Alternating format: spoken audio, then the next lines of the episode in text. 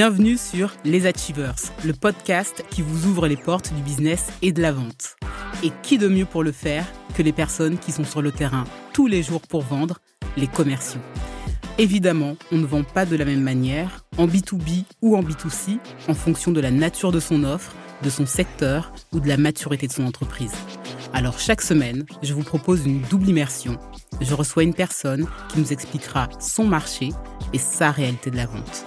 Je suis Audrey Petro, consultante en développement commercial et toujours sur le terrain. Je vous souhaite une très bonne écoute et je vous dis à tout de suite.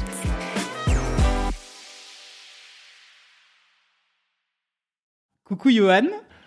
Tu vas bien Ouais, et toi? Bah ouais, je suis, je suis content d'être là. Ouais, moi je suis contente de, de t'avoir sur le podcast, ça me fait vraiment plaisir. C'est assez drôle parce que euh, vous, Emblème, je vous ai découvert il y a quelques mois, j'avais jamais entendu parler de vous, et c'est dans le cadre du podcast, c'est ce que je te disais, euh, de Flomodia, euh, l'interview vrai de vrai, où c'est Edouard, du coup, le, le fondateur qui était interviewé, je suis ah, c'est c'est drôle et tout comme business model, parce que je trouve que vous adressez des clients, enfin tu vas te présenter tout ça, mais j'introduis souvent comme ouais, ça. Euh, vous vous adressez des clients qui ont une activité euh, classique, c'est le CHR, donc café, hôtel, restaurant, si je me trompe pas. Exactement. Vous proposez du marketing d'influence, c'est quand même quelque chose qui est relativement euh, nouveau euh, et innovant. Et j'imagine pour ces euh, clients-là, il y a aussi un SaaS derrière, si je dis pas de bêtises. Ouais, c'est une application. Aujourd'hui, je pense que vous êtes en face de Scales. Tu me disais, là, à l'entrée, nous, on a déménagé je sais pas combien de fois en quatre ans, donc ça grossit vite, Ouais. ça marche bien. Tu as aussi un profil super commercial. Et euh, je sais que tu as été euh, formé dans une entreprise en particulier. euh, et ces entreprises qui vraiment se disent, nous, on va faire des écoles de vente. Ça, ouais, tout Donc euh, j'aimerais que tu nous partages aussi ton parcours. Et tu vois, j'ai l'impression que Emblem App et euh, son organisation commerciale rassemble beaucoup de Ouais. critères de des, des startups, ce qu'on peut voir euh, aujourd'hui. Mm. Et euh, tu vois, des épisodes qui sont sortis jusqu'à présent, je n'ai euh, interviewé euh, aucune personne du monde de la startup pour l'instant. Donc, tu es mon premier invité sur le sujet. Ouais, je suis content. Ça me fait plaisir de représenter justement euh, bah, le, monde de la startup. Enfin, c'est ce qui m'a formé, ce qui m'a donné envie euh, d'en découvrir euh, plus. Donc, bah non, je suis, je suis content de les représenter aujourd'hui parce que bon, j'en ai pas fait beaucoup. J'en ai fait trois, mais c'est, c'est déjà. euh, C'est déjà ouais, beaucoup parce déjà que on- ouais. c'est faut tenir le coup aussi. Issu de l'épisode, j'aimerais que les gens aient compris ce nouveau modèle, ce nouveau business, parce qu'aujourd'hui vous aidez euh, vos clients à faire de l'acquisition via des influenceurs. Et j'aimerais aussi que les gens comprennent quelle est l'organisation, euh, c'est un petit peu typique d'une startup euh, dans la tech. Est-ce que le programme te va Ouais, le, programme- menu du jour est parfait. Ok, très bien. Bah, je te laisse te présenter. Qui es-tu et que fais-tu aujourd'hui Je m'appelle euh, Yohan Gadji, je suis directeur commercial euh, chez Emblem. Ça va faire quatre ans que j'y suis dans ouais dans un ou deux mois il me semble. Quatre ans c'est beaucoup et à la fois pas beaucoup, mais dans l'univers de la startup justement bah c'est un peu des années de, de, de chien entre guillemets euh, où euh, bah il se passe tellement de choses différentes. euh, Il y a un turnover au début qui peut être assez important donc T'as vraiment l'impression d'être là depuis 10 ans. Euh, pourtant, ouais, j'ai que 29 ans, euh, je vais avoir bientôt 30. C'est long à la fois pas longtemps, mais mais ouais, j'ai l'impression d'être là depuis 10 ans. Si je dois dire euh, quelques mots sur mon parcours, bah moi j'ai grandi euh, à Nîmes, donc une petite ville dans le sud de la France, et je, en fait, je suis arrivé dans le commerce un peu par hasard, puisque bah dans l'idée, euh, on disait après le bac euh, de choisir une voie, etc. J'étais pas le meilleur à l'école, j'ai toujours été très moyen. Euh, donc c'était un peu difficile de, de choisir sa voie en sachant que bah, t'as jamais travaillé donc euh, tu peux pas savoir. Et j'ai commencé à me renseigner sur euh, bah, des BTS etc au niveau commercial mais c'est vraiment un pur hasard. Je savais vraiment pas à quoi ça ressemblait ce taf là et il y avait aussi une donnée importante c'est que c'est difficile euh, pour moi parce que j'ai pas euh, la possibilité de partir euh, loin de chez mes parents forcément. Mes parents m'ont toujours tout donné ce dont j'ai besoin en fait pour réussir et avoir les bases. Mais on n'avait pas énormément d'argent donc je pouvais pas partir dans une fac ailleurs que Nîmes etc donc c'était sûr qu'il fallait que je reste dans la région et partir sur une voie qui pour moi est très intéressante. C'est l'alternance que je recommande à, à tout le monde aujourd'hui On n'en parle pas Ouais. assez, hein, Ouais. aussi du coût financier en fait des études des opportunités. Ouais, totalement. Bah, J'aurais aimé faire une école de commerce classique. Tu pars euh, à l'étranger, euh, soit troisième année, etc., euh, dans une autre ville, mais euh, ça coûte cher. J'avais pas envie de m'endetter dès le départ en arrivant et en commençant ta vie professionnelle. Donc j'ai fait un BTS MUC. Je pense que ça existe plus, management des unités commerciales, en alternance. Et donc connais personne, t'as pas de réseau et, c'est ton premier taf. Donc difficile de trouver une entreprise euh, qui veuille bien te faire confiance pendant deux ans. Donc j'ai ma mère qui euh, travaillait à l'époque chez Office Depot. C'est une plateforme téléphonique où elle était euh, conseillère commerciale. Et donc elle a demandé de savoir si je pouvais donc faire mon alternance là-bas. Et moi je suis, je dis bah let's go, je suis payé, c'est cool quoi. Du coup t'as travaillé avec Travaillé avec ma mère. Exactement. C'était ta manager C'était pas mon manager, on n'était pas dans le même pôle. C'était un plateau téléphonique hein, pour le coup où il y avait, ouais, euh, je je sais pas, euh, 80, 100 personnes. Ouais, Et je l'ai fait pendant mes C'est vrai études. Ah bah super intéressant. En vrai c'est une bonne école. Ouais, c'est euh, dur, faire, mais- ça, faire ça deux ans. Ah ouais. Ah mais c'est c'est super dur. Mais franchement, en vrai, dans l'idée, je suis arrivé, c'est une entreprise américaine en plus. Donc euh, avec des process très bien euh, mis en place, des objectifs dès le départ, euh, de durée moyenne de communication, on parle de DMC, on dit le nombre de calls que tu dois faire à la journée, t'as 18 ans, tu débarques dans ça et, et c'était en fait mes premiers euh, pas dans le commerce quoi. Et moi j'arrive avec mon sac à dos, euh, je comprends pas trop ce qui se passe, il y, a, y a des appels entrants, donc tu réponds à des clients, etc. sur du service après-vente, t'as les appels sortants où tu dois appeler des, des personnes pour aller euh, leur vendre des fournitures de bureau. Enfin, tu vois, genre tu te dis euh, mais qu'est- qu'est-ce que je fais là? Mais let's go, tu vois. Et, et en vérité, euh, c'était, euh, j'en parle rapidement parce que j'ai eu de la chance de pouvoir faire ça pendant deux ans. Et en fait, j'ai kiffé. J'ai Ouais. vraiment kiffé. C'est Ouais, vrai J'ai vraiment. Que- Qu'est-ce que t'as kiffé dans ça Ben, en fait, c'était mes premiers pas dans, dans le monde professionnel, donc j'avais tout approuvé. Il y avait ma mère dans, dans l'entreprise, donc je devais représenter aussi euh, la famille. Ah oui, forcément, tu devais faire Ouais, attention. Carrément, ouais. Bah, c'était son image aussi. Je voulais performer directement. Euh, J'ai toujours été très compétiteur. Il y avait beaucoup de stats en plus. Tu avais donc euh, bah, le nombre de, personnes, le nombre d'appels que tu pouvais faire euh, à la journée, etc. Donc euh, euh, moi j'étais toujours là en me disant il faut que je performe, il faut que je, prenne le plus de calls, etc. Et j'ai eu la chance de pouvoir faire plein de choses puisque bah j'avais un, manager qui m'a permis de, de voir aussi le côté managérial, de voir un peu comment était organisé le plateau, d'animer des réunions. Bon, euh, c'est de mon, cursus, mais euh, vraiment, elle m'a donné des missions qui étaient euh, intéressantes. Et j'ai pu, et là, c'est là où j'ai compris que c'était fait pour moi le commerce de manière générale. Quand j'étais aux appels sortants, donc il fallait que j'appelle des clients pour aller leur vendre des fournitures de bureau. Et ben, j'ai trop kiffé. J'ai trop kiffé. J'ai eu une révélation en me disant, bah, ouais, je les voyais et tout. Je disais, je disais, bah, moi, je veux faire partie de cette équipe. C'est ce que je veux faire, ce que j'ai envie de faire euh, plus tard t'as des petits rêves au début, tu vois. Tu dis juste, bah ouais, je veux, je veux être comme eux, commercial, euh, dans la fourniture de bureau, why not, j'en sais rien, mais juste, ça- m'a, ça m'a fait kiffer parce que je performais bien en plus, tu vois. J'avais, voilà, 19, 20 ans. Et ensuite, bah, j'avais même eu, la possibilité de, on va dire, euh, euh, continuer et, prendre un, poste déjà à responsabilité où je devais animer les ventes, etc., et challenge vente euh, à, à 20 ans. Et le truc, c'est que j'ai, à la fin, pas eu mon BTS, donc j'ai pas pu y aller.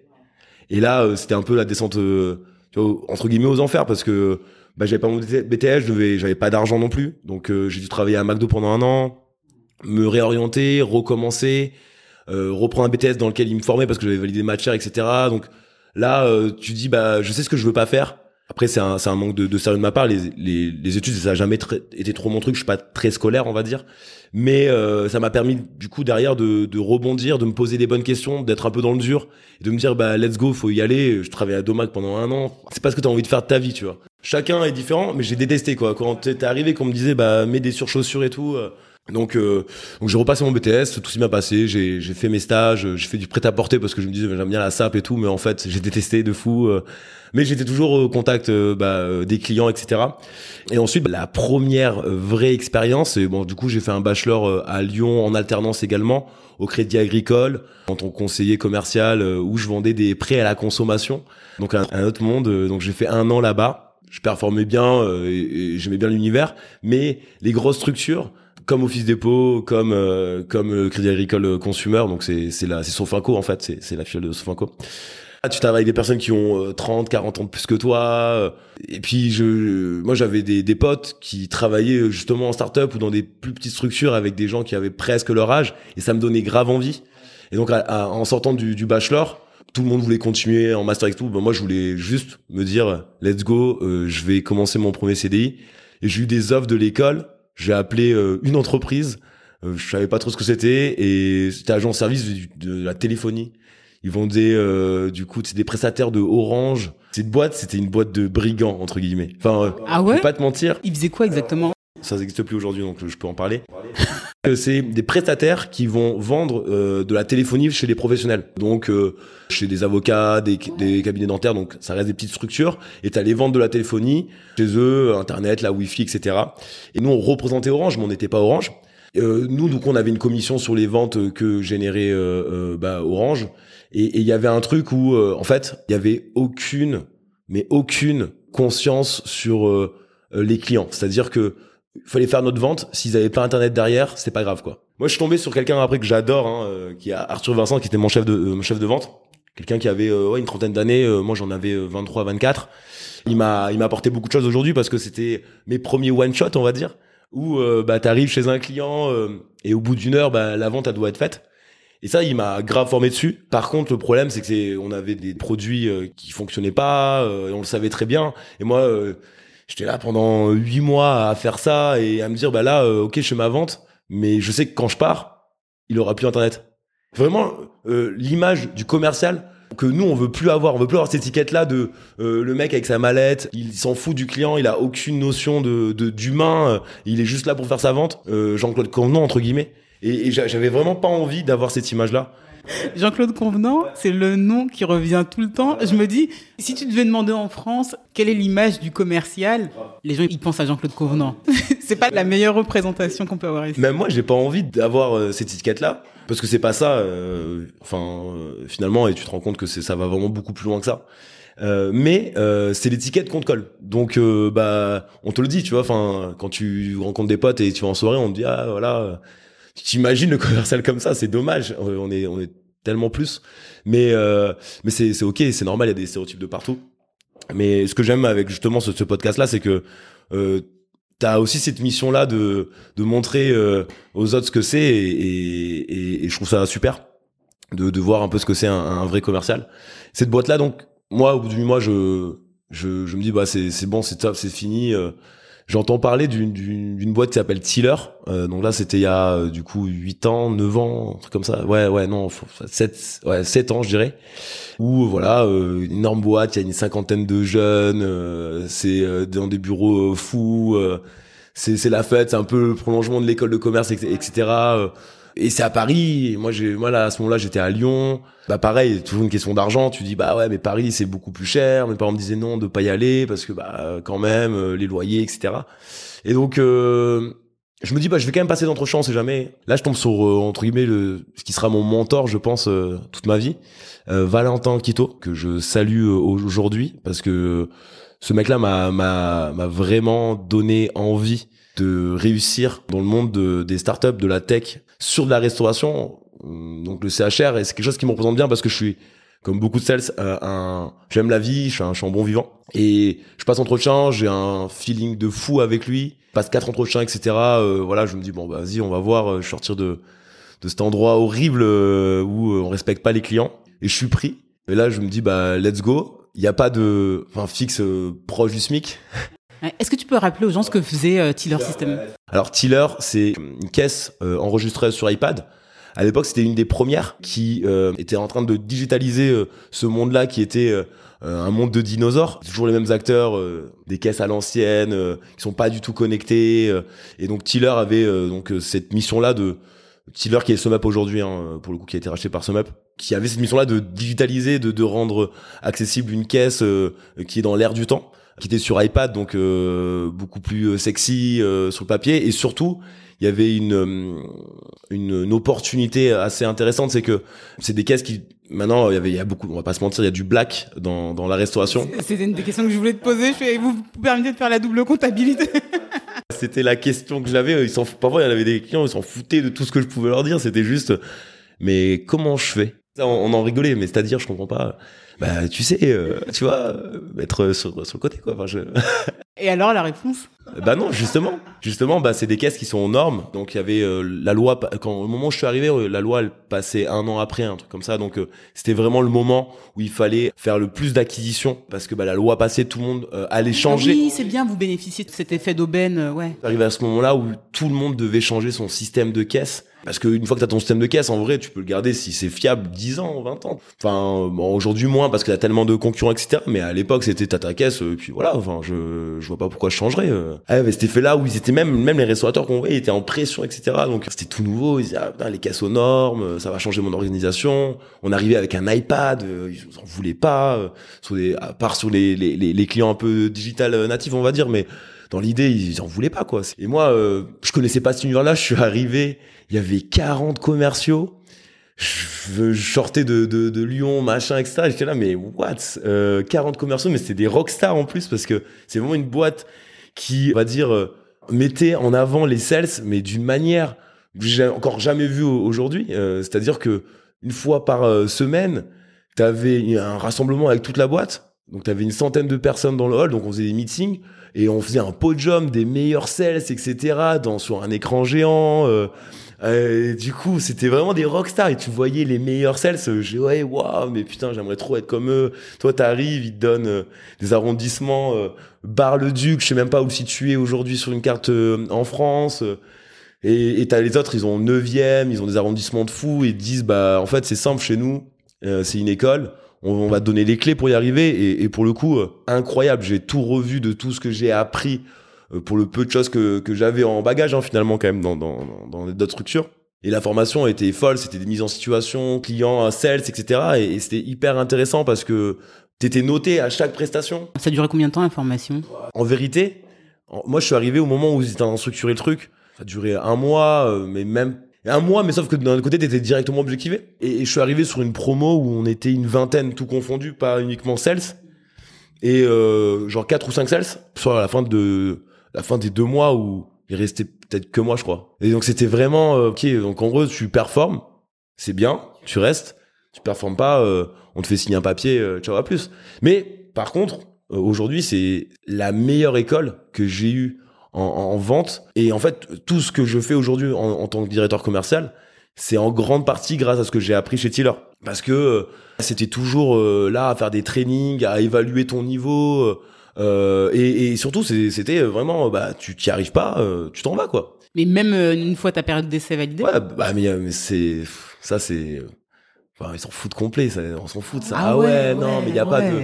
Puis t'as un fixe qui est super bas, donc tu vends pas. Euh, moi, je pouvais même pas payer mon loyer. J'avais un loyer à 800 balles, 900 euros, un truc comme ça, tu vois. Et le fixe, c'était quoi? 100 balles en plus que le SMIC. Donc si tu vends pas, t'as rien. Et c'était euh, ouais. Et la pression, euh, j'ai fait un an et demi, mais j'ai l'impression, voilà, d'en avoir fait ça. Un an et demi en fait à ces postes-là, c'est T'as fait un an et demi de, enfin, t'es dans la Champions League. Le directeur commercial qui était là à l'époque, il avait des discours. Justement, il disait, on est en Ligue des Champions là. Là, on fait des différences maintenant. C'est des discours, mais euh, vraiment sur la base du Wall Street entre guillemets. Tout, le monde était galvanisé. On le faisait, euh, on le faisait aussi, oui, d'accord, pour l'argent parce que ça fonctionnait. Mais sauf que le, le truc, c'est que Tiller avait une telle identité, une telle culture de boîte que tu mangeais Tiller, tu dormais Tiller. C'était euh, moi, je suis arrivé, j'étais mais j'étais tout le temps avec des gens de. Enfin, c'était ma deuxième famille, quoi. Et puis je venais d'arriver à Paris, donc je connaissais pas grand monde. Donc je suis arrivé, je me suis dit, ah, il faut absolument que j'y arrive, que je fasse mes preuves, que je devienne quelqu'un là-bas, et, et, que et d'avoir d'avoir mes amis. Donc euh, tout est tout est un peu lié et tout. Euh, c'était c'était assez euh, assez intense. Mais d'un autre côté. Euh, je suis assez fier d'avoir réussi. justement, c'était un peu Colanta et, et, en fait, je suis parti parce que je voulais partir. Je suis pas parti parce qu'on m'a dit de partir. Ouais. Tu trop ah ouais. J'en ai vu tellement. Enfin, je suis parti parce que au bout d'un moment, bah t'es fatigué. Tu dis, bah tous les mois, je remets ma vie en jeu. Je peux pas rester comme ça trop longtemps. C'est dur. Je, je suis super content de ce qu'ils m'ont donné aujourd'hui et, et, je remercie Tiller et, et Valentin Quito euh, de nouveau parce que c'est hyper formateur. Et, et, en vrai si c'était à refaire je referais exactement la même chose. Et à la fin moi je me suis dit bah non il faut, que je passe à autre chose. Je voulais rester dans, dans, dans le monde des startups. Et là j'ai une opportunité donc une chasseuse de tête qui, qui m'approche. Parce que évidemment Tiller à ce moment-là c'était euh, connu euh, au niveau au niveau des commerciaux. Donc on était vraiment énormément sollicité. D'ailleurs, encore aujourd'hui, tu, la plupart des, gens mettent ex-Tiller parce que c'est, c'est reconnu comme une école une belle école euh, au niveau euh, au niveau du SMB hein, évidemment. Et donc Cubine est venu me chercher. Ils font quoi déjà? Ils font de la logistique à la demande.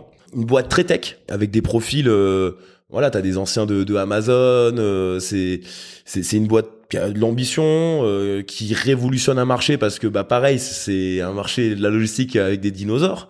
Euh, Il y a Amazon certes, mais après sur euh, des petites structures un peu plus euh, petites, sur des e-commerçants où il y a un vrai besoin. Je me dis ah peut-être ça peut être intéressant. Il y a eu un bon feeling etc. Et j'y suis allé parce que ça avait l'air d'être une belle startup. Et c'en est une. C'est juste que j'ai fait 8-9 mois. En fait, je suis passé de Tiller, une boîte où on, on mettait vraiment en avant les sales, où c'était eux les rockstars.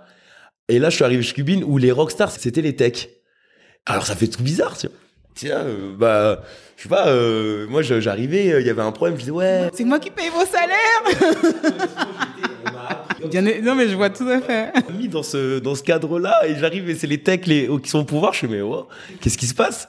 Je j'avais pas l'habitude. Voilà, ils voulaient vraiment créer le, le meilleur produit. Et c'est génial aussi parce que justement j'ai eu ce côté-là où, ouais, il y a, y a le côté sel, c'est bien mais en fait plus tu grandis et plus tu te rends compte aussi qu'il faut avoir le meilleur produit aussi et voir tes clients et les regarder en face en, tu vois en face à face et leur dire bah je sais que j'ai le meilleur produit parce que derrière j'ai une armée de personnes qui travaillent pour que ça fonctionne pour avoir un produit évolutif et, répondre à tes besoins. C'est une autre compétence, donc d'être plus technico-commercial sur un domaine assez compliqué parce que euh, la logistique, franchement, la formation, ça a été un ou deux mois. Je crois que j'ai pas contacté un client avant deux mois, je pense en arrivant. Parce que c'est euh, un autre univers, il y, a beaucoup de codes, il fallait connaître l'ensemble des concurrents. Il vous permettait de rester un, deux mois euh, sans contacter les clients en tant que commerçant Ouais, c'était, mais vraiment. Moi, j'y suis allé parce que j'avais un fixe aussi un peu, beaucoup plus intéressant.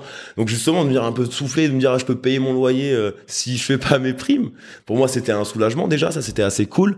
Et donc, eux prenaient, prenaient le temps de te former et de donner les clés pour que tu sois un expert dans ton domaine et vraiment connaître ce, ce, cet environnement-là qui est quand même complexe. Encore aujourd'hui, moi, j'ai beaucoup de lacunes euh, là-dessus parce que c'est c'est vraiment, euh, enfin, une organisation logistique d'un entrepôt, c'est, enfin, c'est quelque chose de vraiment. Euh, tu, tu, tu faut te lever tôt pour pour comprendre et tout le monde a son organisation en plus et la connaissance de l'ensemble des fournisseurs euh, de la livraison. Donc, euh, on te donnait la possibilité de, de bien te former. Et ils voulaient surtout pas envoyer des, des personnes sur le terrain qui, qui ne comprenaient pas en fait cet univers-là. Et je trouve ça hyper bien. Après, ça a été un changement brutal parce que justement, je suis passé vraiment du coq à l'âne entre guillemets dans euh, dans le mood, dans la culture de la boîte. Quand je suis arrivé là-bas, bah, en fait, je me sentais pas à l'aise par rapport à ça parce que bah, je me sentais pas moi. C'est des gens très intelligents. ça, rien à dire, c'est une très belle boîte. Mais euh, j'entendais des trucs que bah, nous, on était là pour protéger les techs. C'est-à-dire que quand je faisais des remontées en disant mais non mais là ça marche pas comme ça, on pourra pas vendre comme ça, on va pas pouvoir performer, on pouvait faire deux trois mois sans performer, c'était pas grave mais je suis arrivé dans un moment un peu charnière où ils étaient en train de changer leur business model. C'est la logique à la demande où on est des liés commerçants, eux ils voulaient passer sur un autre scope et, passer sur du stockage donc avec des clients qui, qui, étaient plus importants mais ils se posaient beaucoup de questions et je pense que c'était un moment un peu charnière de Cubine à ce moment-là et donc on testait beaucoup. C'est-à-dire que moi j'étais quelqu'un qui, voilà, j'appelais, je suis hyper actif, j'appelais énormément, etc. Et, et j'avais pas le droit d'appeler en dehors des leads qu'on me donnait. Mais en fait, c'est drôle ce que tu dis parce que pour moi, ça pose beaucoup la question. Je, pense que c'est avec euh, Johan de Bouscapé euh, que j'en parlais. Tu vois, quand tu as des profils commerciaux qui sont vraiment dans la performance et en réalité, on est censé être dans la performance. Quand tu es en train de tester, de changer des offres, de limiter, etc., Ouais, je me sens. Euh, en fait, t'es perdu. Bah, je sais, je, sais pas quoi je cherche. Je me disais, mais je sais à quoi. C'était vraiment ça, quoi. J'étais perdu. Voilà, on me donnait 100 leads euh, sur le mois. On me disait, et moi, je disais, au bout de 3 jours, eh, ça y est, euh, c'est bon. je peux passer à autre chose ou je peux avoir de nouveaux leads. Je demandais toutes les minutes qu'on m'envoie des nouveaux leads. Mais t'as déjà bien appelé et tout. Je sais pas, non, mais c'est bon. Enfin, je vais pas passer euh, euh, trois mois dessus. Là, oui, Yohan, t'es en train de cramer la base donnée. Je suis là pour performer. Euh, si tu me donnes 100 leads, euh, enfin. ouais, mais c'était des cultures complètement différentes. Complètement différentes. Ouais, Et, mais intéressant parce que tu vois un autre univers et un autre monde. Bah là, j'ai commencé un peu à, regarder ailleurs de mon côté pour peut-être retrouver. En fait, ça me manquait finalement d'être en danger aussi, tu vois. Il y a un autre truc aussi, c'est que j'étais bien, pas de problème, mais j'étais pas en danger, quoi.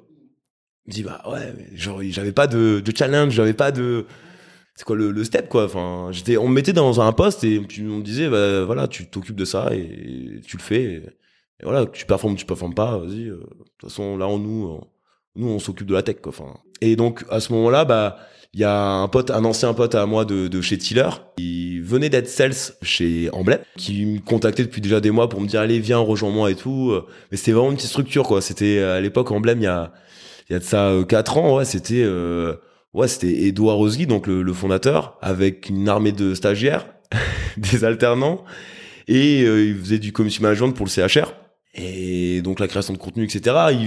donc le fondateur, il venait avec son, son appareil photo. Euh, c'était un freelance plus en fait, tu vois un peu. C'était un freelance qui allait dans les restos, qui faisait des photos, euh, qui avait un petit réseau d'influenceurs de son côté, donc il envoyait bah, son réseau des potes qui allaient promouvoir certains établissements, mais c'était vraiment artisanal, on va dire.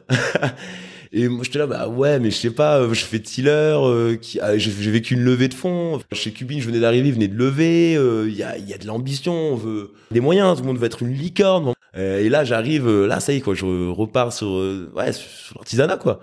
Et en fait, comme j'aimais beaucoup Robin, donc donc c'était un ancien de Cels avec qui j'étais pote chez Tiller, et qui, qui était quelqu'un vraiment d'intelligent, qui avait une certaine vision et qui me disait, en vrai, le, le community management, l'influence dans la restauration, c'est game changer.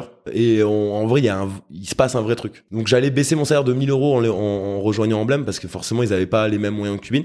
Sur le package global sur, ou euh, euh, sur euh, le fixe Sur le fixe. Donc 1000 euros sur le fixe. mensuel. Totalement. Donc ouais, oui. Et là, en fait, je me suis remis en danger. Je me suis dit, bah en fait, c'est quoi? Je m'ennuie en vrai.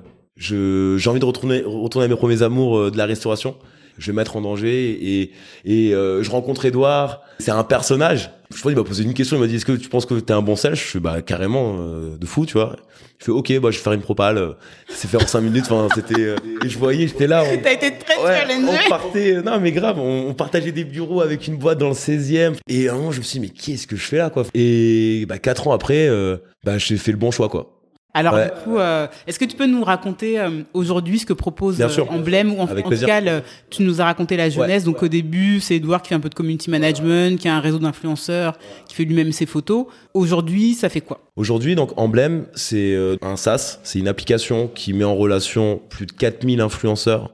C'est une des plus grosses bases de données de micro-influenceurs, donc pour être rapide et, et expliquer un influenceur chez nous, un micro-influenceur, c'est à partir de 10 000 abonnés, avec un engagement intéressant. Hein. donc, euh, on vérifie s'il a vraiment un impact sur sa communauté. Et euh, une fois qu'il est sur l'application, l'influenceur, il peut découvrir plus de 300 expériences, donc des, des restaurants, des hôtels, mais pas que. Il y a d'autres transversales qu'on a, envie d'adresser euh, très prochainement. La beauty. On a quelques salons de coiffure, des instituts de beauté. Donc la promesse, elle est simple, c'est que quand je suis influenceur, je me lève le matin, je vais sur l'application, je peux manger gratuitement au restaurant en échange, je vais faire euh, du contenu pour euh, l'établissement en question. Et quand tu dis du contenu, c'est du contenu qui est orienté positivement ou il a le droit de faire des revues euh, négatives C'est positif, c'est... D'accord.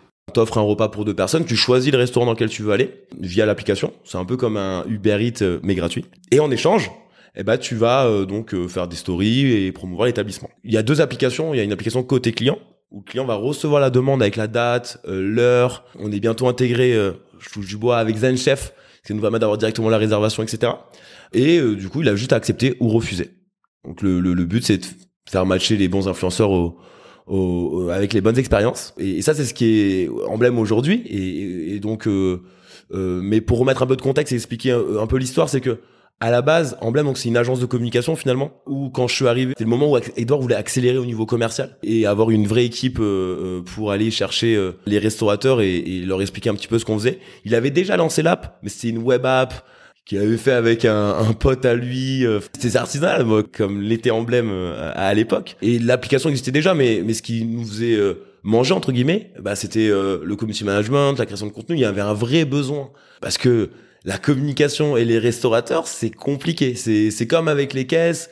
Et moi, je suis content d'être sur ce secteur-là d'ailleurs, parce que je trouve que c'est un secteur qui a vraiment besoin d'aide et qui est largement en retard par rapport à plein d'autres secteurs, qui a un vrai, vrai job pour les aider dans la digitalisation globale. Et, que ce soit au niveau de la communication, mais que ce soit sur des outils, sur euh, l'aide à la prise de décision, etc. Les restaurateurs, c'est des personnes qui se lèvent tôt, qui finissent tard, qui font euh, la compta, qui doivent aussi communiquer, mais sauf qu'au bout d'un moment, bah, ils peuvent pas tout faire. C'est pour ça qu'il y a autant de, de startups dans la, dans la food tech. Quand je suis arrivé euh, donc chez Emblem, bah, je me suis retrouvé mes premiers amours où, où j'allais parler avec des personnes qui sont limite pour moi un peu parfois des particuliers. C'est, un peu ça, c'est du b c'est du faux B2B. C'est exactement. Tu parles avec des, des vrais gens, tu vois. Et je trouve ça hyper intéressant et de pouvoir vraiment les aider parce que comme c'est des business à taille humaine, l'impact de la communication, bah, tu le ressens réellement et eux, ils te le disent merci, euh, Grâce à toi, du monde de nouveau. Et, euh, grâce à toi, ça a bien décollé. Et c'est le genre de truc que tu as envie d'entendre. Euh, alors que sur des business beaucoup plus gros, bah ouais, t'as une application de plus, euh, tu vas les aider, leur faire gagner du temps. Mais là, on les aide vraiment à, à gagner des clients. Pour revenir sur l'histoire, nous, on faisait du community management, on avait l'application qu'on ne vendait pas réellement parce que le marketing d'influence à 4 ans, ça n'a rien à voir avec ce que c'est aujourd'hui. On avait l'application, mais nous, ça nous permettait juste de gagner du temps pour pas avoir un pôle influence qui euh, va demander au restaurateur quand est-ce qu'il est disponible, qui euh, va chercher des influenceurs, etc. C'est vraiment juste se dire, bah voilà, on fait matcher notre réseau d'influenceurs avec euh, nos clients. Ils, discutent entre eux et au moins on gère pas ça nous au niveau de la, la, structure, quoi. Et donc c'est des salaires en moins à payer et, et c'est beaucoup plus simple. Parce que quand t'as un bon concept, c'est facile de faire venir des influenceurs, il y a pas de problème. Ce qui est difficile en fait et ce qui est long, c'est que c'est chronophage. Avec le boom du marketing d'influence, Edouard a décidé de séparer l'agence de l'application. L'agence existe toujours sous le nom de Barracuda, qui n'adresse plus du tout la même cible et, et, et comme on s'était fait quand même une belle réputation euh, dans le community management et, et j'ai vu la boîte grossir, on est on est arrivé même après un moment à 60, je crois chez Emblem en tant qu'agence de com. On commençait à avoir des, des clients euh, assez importants, des marques, etc. Parce qu'on avait une vraie connaissance du social media en fait. Edouard, quand tu le vois, tu dis ah mais il est comme euh, comme tout le monde, mais en fait c'est un génie de la, de la communication je, le dis, il sait exactement ce qu'il faut faire pour attirer du monde. Et il a fait, du coup, derrière, moi, je l'ai vu avec Gruppo Mimo, les restaurants italiens. oui, c'est vrai, oui. Les restaurants italiens. On a, on a, toujours aidé les restaurateurs à attirer du monde chez eux. Il s'est toujours dit, et on se disait toujours, hein, le jour où, euh, où, on fait notre resto, c'est sûr que ça va marcher parce qu'on sait exactement ce qu'il faut faire pour, pour, faire venir du monde. Et il a lancé Gruppo Mimo en plein Covid. Enfin, à ce moment-là, personne n'a envie de lancer un resto. Sauf qu'à ce moment-là, bah, les restos euh, à acheter sont pas chers. Et on a fait aucune levée, là, pour l'instant. On a fait euh, un petit tour de table l'année dernière de 800 000 euros. Là, on va accélérer, on veut aller en Europe, etc. Donc, on va boucler rapidement, normalement, une levée de fonds euh, très prochainement. Mais ouais, on a toujours fait ça euh, en étant rentable. Et il a monté Groupe Mimo en étant rentable. Et, et il s'est lancé, voilà, il a pris un petit resto à Boulogne qu'il a racheté euh, pas rien du tout parce que c'était en plein Covid. Il est, il est chaud parce que, enfin, il a pas peur quoi. Et là, c'est tu vois tu vois, tu vois l'entrepreneur euh, qui se pose pas de questions, qui fonce et qui y va. Et là, à ce moment-là, il avait déjà donc euh, bah, l'agence, il avait Emblème App, du coup l'application. Euh, et là, il se lance dans la restauration sur un marché ultra concurrentiel qui est la pizza napolitaine. Ça prend parce que bah justement, on a tous les codes, on a, on est client de notre propre application. Donc on reçoit une quarantaine d'influenceurs par mois tout le monde parle de nous. On n'a pas peur d'investir des budgets de sponsorisation euh, euh, assez importants. Et en fait, c'est juste, il faut se dire une partie de ton, un pourcentage de, ton chiffre d'affaires que tu dois mettre dans la communication. Mais sauf que les restaurateurs, c'est quelque chose que qu'ils ne font pas tout le temps. Pour eux, la communication, c'est euh, je verrai si je peux communiquer. Mais non, toutes les boîtes aujourd'hui, elles ont un budget comme. Et, ça, on y arrive au fur et à mesure. Quand tu le fais et quand tu le fais bien, et derrière que tu délivres euh, quand même un, bon produit, et eh ben ça prend quoi. Donc euh, en un an et demi, ouais, il a, a six ou sept restos, je pense, un truc comme ça. Pour faire ce petit aparté sur Edouard, c'est vraiment quelqu'un que j'admire par rapport à ça et par rapport à la confiance qu'il a pu euh, me donner. Il m'a toujours fait confiance. Il m'a dit des choses au début en arrivant où il y avait personne, il y avait rien et personne entre guillemets y croyait. Il me disait t'inquiète, tu verras tu, tu seras bien reçu et si j'y arrive, tu y arriveras aussi, tu vois. Et si on réussit, on réussit ensemble. Et ça, c'est c'est assez beau. Et donc euh, en, emblème, donc ça fait un an et demi maintenant qu'on a séparé l'agence de l'app. On a euh, voilà bah, plus de 300 clients aujourd'hui. On est une vingtaine. Donc j'ai euh, j'ai monté l'équipe commerciale. C'est ça fait donc un an et demi que je suis, je suis directeur commercial. Sincèrement, j'avais peur parce que moi j'ai toujours été challenge, performance. Je voulais toujours être le le meilleur. Et là maintenant, il faut rendre les autres meilleurs. Mais sauf que l'idée de monter une équipe euh, sur une, boîte où je sais qu'il y a un vrai potentiel parce qu'on est les seuls à avoir autant d'avance sur le marketing d'influence sur ce marché-là, bah je sais qu'il y a quelque chose de spécial qui va se passer et, moi en fait ce projet-là euh, je l'ai adopté. Aujourd'hui, donc, vous adressez euh, essentiellement les restaurateurs ou le monde du, du CHR. Euh, vous les convainquez comment? Donc, tu disais, euh, on a plus de 300 clients. Euh, quand vous leur dites, non, on, vous propose de vous mettre en relation avec des influenceurs qui ont moins de 18 000 followers, est-ce que vous avez un ROI à afficher? Vous offrez un suivi de vos campagnes d'influence? Ça se passe comment? C'est une très bonne question parce que c'est le marketing d'influence. On sait que ça fonctionne mais euh, les freins et les problématiques qu'il y a, bah, c'est le ROI. C'est vraiment nous, nous, on a pensé à un tableau de bord qu'on a créé parce qu'on est obligé d'éduquer euh, aussi ce marché-là euh, au marketing d'influence. Notre approche, en vérité, elle est beaucoup sur de l'aide à la compréhension du monde du marketing d'influence. C'est-à-dire que nous, on va donner les clés pour qu'ils comprennent qu'un influenceur qui a 50 000, 70 000 abonnés, 200 000, et qu'il fait trois stories chez toi, ça a de la valeur. Mais est-ce que du coup vous avez des chiffres à lui montrer? Est-ce que vous leur dites euh, bah, un influenceur qui a 100 000 abonnés, euh, globalement il vous apporte, euh, je sais pas, 10 tables? Nous, ce qu'on vend, c'est de la visibilité. Donc on, on, on, a une obligation de moyens, donc te rendre visible via les influenceurs. Et en fait, ce qui est important quand tu fais du marketing d'influence, c'est le nombre de personnes qui te voient. C'est le nombre de personnes. Donc ça s'appelle le reach. Donc c'est le nombre de, de, pages Instagram que tu vas toucher via du, du contenu fait par un influenceur. Et nous, en fait, on a un tableau de bord qui va te dire combien de personnes tu vas toucher tous les mois via les influenceurs reçus. Quand tu touches 200 000 personnes par mois, parce que tu as reçu 10, 15, 20 influenceurs, bah, tu sais que, allez, peut-être qu'à 1% des personnes, voire 0,1% des personnes qui viennent. Vous n'avez pas manière euh, de, de traquer euh, qui est venu parce que tel influenceur? Super intéressant parce que nous, notre boulot, bah, il est là. C'est qu'on veut faire évoluer l'application pour la rendre la plus héroïste possible. C'est le nerf de la guerre. Ouais. D'un moment, quand tu dis, bah, je t'ai rapporté des temps, il n'y a même plus de questions. Donc là, on a de la chance d'avoir des restos et d'être restaurateurs nous-mêmes. Donc on a fait pas mal de tests. Ah. Notamment avec Pongo. Je sais pas si tu en as entendu parler. Dans la food tech, ils sont assez connus. Ils font de la fidélisation. Ça me dit quelque chose. Ils ont un système de roues où euh, tu peux faire gagner euh, donc des desserts, etc. Avec un lien. Euh, et, et, nous, ce qu'on a fait, c'est que on a pris Pongo, on l'a mis chez Grupo Mimo et on a demandé à nos, aux influenceurs qui venaient de l'app de partager une roue euh, où euh, les utilisateurs pouvaient gagner euh, un dessert, un café, etc. Mais pour gagner ce café ou ce dessert, il fallait que tu me laisses ton téléphone portable, ton prénom, ton nom. D'accord. Et ensuite, Pongo a moyen de te dire quand ils viennent, parce qu'ils doivent scanner un QR code.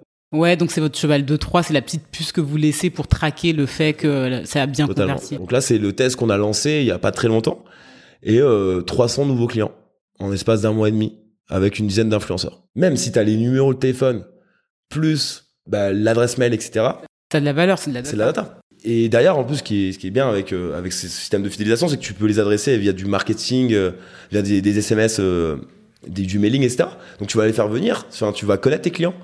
Et nous, on, ce qu'on veut, c'est intégrer ça, leur donner cette data-là. Et c'est ce que veut entendre un restaurateur, de toute façon. Mais bien sûr, mais du coup aujourd'hui vous n'en êtes pas encore là, mais c'est des choses qui sont dans les cartons. Aujourd'hui, ce que vous pouvez promettre, c'est euh, du reach, donc de la portée.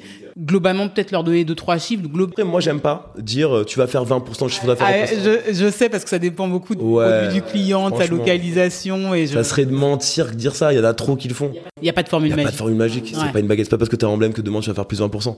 Et il y en a plein qui utilisent ces raccourcis-là dans la com je suis désolé, mais euh, ça, ça n'existe pas. Ouais, et tu te protèges, hein, parce que pour X raisons, euh, le client n'arrive pas à ce niveau de perf. Et... Bah, il va dire, ouais, bah, du coup, je suis à 15, euh, on fait comment? Ouais, Bah non, mais en fait, Coca-Cola, quand ils vont voir Publicis, ils vont pas dire, ouais, mais là, euh, Coca, mais combien de canettes je vais vendre en plus avec cette campagne de pub? Bah non, en fait, ça, nous, on, notre boulot, c'est pas ça. Ton business, il tient pas qu'à ça. Et donc, on s'engagera jamais sur un chiffre d'affaires que tu vas générer, on va juste donner des études de cas. Ouais, d'accord. Alors en parlant d'études de cas sur votre site, j'ai vu que vous expliquiez que vous permettiez de réaliser des euh, économies par rapport à une campagne classique. Euh, mais c'est quoi une campagne classique et les économies c'est Bien sûr. Alors nous, on va parler d'un domaine qu'on connaît, donc c'est la communication. Les influenceurs, ce que je disais, c'est que lorsqu'ils viennent faire trois stories chez toi, tu leur offres un, un repas, c'est une chance parce que cet influenceur-là, il est rémunéré, il est payé comme ça. Euh, en moyenne, un influenceur qui vient chez toi, c'est 300-400 euros. Oui, d'accord, je vois ce que tu veux dire. C'est 300-400 euros et on, les, les, tarifs, on les connaît parce qu'il y a des, il y a des, on a des logiciels qui te permettent de, de classifier, de savoir combien coûte une campagne avec un tel, tel ou tel influenceur.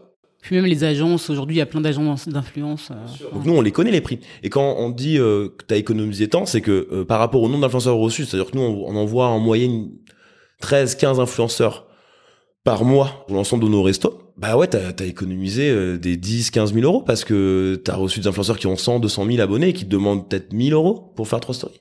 Vous expliquez que c'est une dizaine d'abonnés euh, maximum, je crois, par semaine. Pourquoi C'est pour éviter la saturation ou parce que le restaurateur euh, prévoit peut-être un, un traitement ou un accueil particulier? C'est pour plusieurs raisons. La première, c'est que notre boulot et notre mission, si ça reste une, un SaaS, c'est d'avoir un équilibre sur le nombre de demandes envoyées entre les différents établissements. Tu vas avoir toujours cette méthode de cette loi de Pareto des 20-80 ou des réservations parce que forcément, si un établissement euh, moi, je dis n'importe quoi, je vais parler d'un client que moi j'adore, euh, c'est Gomu Neko Ramen. Ils ont un pouvoir d'attraction qui est plus important que peut-être le restaurateur indépendant, alors que le restaurateur indépendant a peut-être même plus besoin de l'app qu'un Neko Ramen ou un Gomu, tu vois. Mais bah, nous, pour gérer ça, bah, on, on, on essaie de réguler euh, le nombre de demandes et mettre toujours en avant les euh, clients qui euh, euh, en ont le plus besoin, concrètement. Parce qu'on sait que de toute façon, les autres ont un tel pouvoir d'attraction que de toute façon, bah, ils auront des demandes. Et donc, le but, c'est vraiment de réguler ça pour que tout le monde soit gagnant. bon, évidemment, tu, si t'as un resto, que t'as bien travaillé et t'as une attractivité qui est importante, tant mieux pour toi et tu vas recevoir plus de demandes. Mais l'idée, c'est que ça soit une moyenne qui soit assez, assez intéressante et nous, on contrôle ça en fait. D'accord. Alors du coup, il y a un truc qui est intéressant. Tu parlais de, tu goûtes ces deux restos euh, pour toi qui sont super attractifs, donc forcément c'est plus facile, etc. Est-ce qu'il y a des restos auxquels vous avez déjà dit non dans ces conditions-là, ça sert à rien? Clairement, non mais clairement, on va pas se mentir, on peut pas travailler avec le bar tabac du coin, c'est impossible. Ouais. par contre, oui, on, a un marché qui est assez limité parce que bah, les influenceurs ils ont l'habitude d'aller dans des dans des lieux cool, un peu trendy et tout. Et si tu ouais, si tu commences à, à ça va pas marcher, donc euh, nous on a on va perdre du temps quoi. Oui, donc il y a une sorte de sélection qui est faite. On travaille avec des personnes qui ont quand même une page Instagram euh, intéressante et que c'est peu trendy, euh, qui soit dans l'air du temps. Si tu tombes sur un restaurateur où tu dis bon, en termes de communication, euh, c'est pas trop ça, vous les envoyez ouais, à Exactement. Alors. Mais qu'est-ce que vous êtes intelligent Bah la boucle est bouclée entre guillemets, mais finalement il y a un, un, fil conducteur. Ouais. Après, il y a, y, a, aussi autre chose, c'est que là, c'est on a une application qui est évolutive et, et nous on, on, se pose toujours pour parce qu'on est sur le terrain et on sait ce dont ils ont besoin, etc. Et comme on est aussi restaurateur, ben on connaît les besoins. Et, et là, on, on, est en train d'avoir une nouvelle fonctionnalité chez nous, un autre type d'utilisateur, c'est-à-dire que on sait qu'il y a une, énormément de demandes sur euh, la création de contenu. Les restaurateurs, ont, ont bah, ça coûte cher, ils ont du mal à en avoir. Et euh, donc, ça fait à peine un mois qu'on a ouvert l'application à des créateurs de contenu. Donc, c'est des personnes, ce soit ça peut être des vidéastes, des photographes. Sur le même système, je suis capable de faire du contenu sur du social media. On m'offre un repas pour deux personnes et moi, je vais te créer du contenu. Ouais, c'est les fameuses UGC. En Exactement. Mais j'ai l'impression que ça, c'est le sujet de 2020. Ça y est, let's go. Faut y aller, faut y aller. Ouais. Mais c'est. Ouais. J'en entends parler. Ah ouais, ah, j'imagine. Bah, c'est le sujet du moment, donc on s'est adapté à, à, ça, évidemment. Et c'est hyper euh, intéressant parce que l'algorithme d'Instagram va te mettre en avant euh, si tu fais ce type de contenu là. C'est la vérité aujourd'hui. Sauf que Instagram peut changer son algorithme demain et ça sera plus la vérité, tu vois. Aussi. Et d'ailleurs pour la précision pour les personnes qui nous écoutent, UGC c'est user generated content, donc c'est bah, le contenu généré par euh, par les utilisateurs, par les, par les clients. Et d'ailleurs pour en revenir au sujet des influenceurs, tout à l'heure tu disais que vous preniez des influenceurs qui à minima avaient 10 000 followers, vous vous assuriez que c'était des personnes qui étaient engagées. Moi ça m'allume ça, ça un petit truc parce que tu sais qu'aujourd'hui il y a ce scandale de, de ces personnes qui achètent des base de followers. Est-ce que vous, vous prêtez attention à ça? Est-ce que vous arrivez à détecter ça? Et du coup, l'engagement, pour vous, il se mesure sur la base de quoi? Bah, Super question, euh, Audrey. Euh, enfin, je pense que je vais même te, te demander de nous rejoindre. non, non, pour le coup, évidemment, en fait, notre, boulot, notre pôle influence, et, et c'est une mission qu'on qu gère au quotidien, c'est qu'on a énormément de demandes. On n'en accepte que 10%. Aujourd'hui, on recrute à peu près 150, 200 influenceurs par mois, pour te donner un peu un exemple, et on a énormément de demandes parce que bah, on commence à être connu sur Paris, c'est là où on a le plus d'expérience. Donc euh, concrètement, on a un logiciel, plusieurs logiciels qui te permettent de savoir si l'influenceur il a acheté ou non ses followers et connaître en fait le fait que ça soit authentique ou non. Donc on, on a un pourcentage. On sait que sur cette page Instagram, il y a 80% ses abonnés qui sont authentiques. Et donc euh, on vérifie ça évidemment euh, en amont pour être sûr que le profil a un réel impact sur sa communauté. Donc après, on parle de 10 000 abonnés, c'est un prérequis. Tu peux avoir 8 000 abonnés si tu as un engagement à plus de 30%, bah, tu peux venir sur l'application parce que nous, on sait que tu vas avoir un impact et on travaille avec des micro-influenceurs au niveau local. On va pas travailler avec, euh, n'importe quoi, euh, Madonna, euh, parce que bah, de toute façon, tu as un restaurateur indépendant.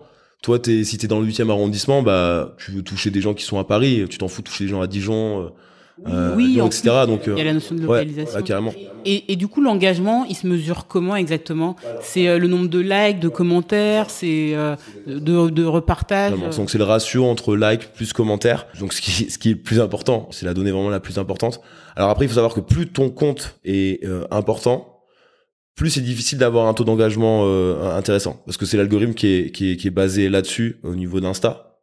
euh, c'est évident. Hein, euh. mais euh, donc je peux pas te dire euh, la règle c'est euh, 10% de taux d'engagement parce qu'on a des mecs qui ont 200 000 abonnés et qui ont 3 ou 4%, mais 3 ou 4% de 200 000 c'est pas pareil que 3 ou 4% de, de 10 000. Donc il y a pas de règle générale. Euh, nous on s'assure juste que le contenu qui est fait euh, soit qualitatif et qu'il a euh, une base d'abonnés pardon euh, authentique. Ça c'est le prérequis.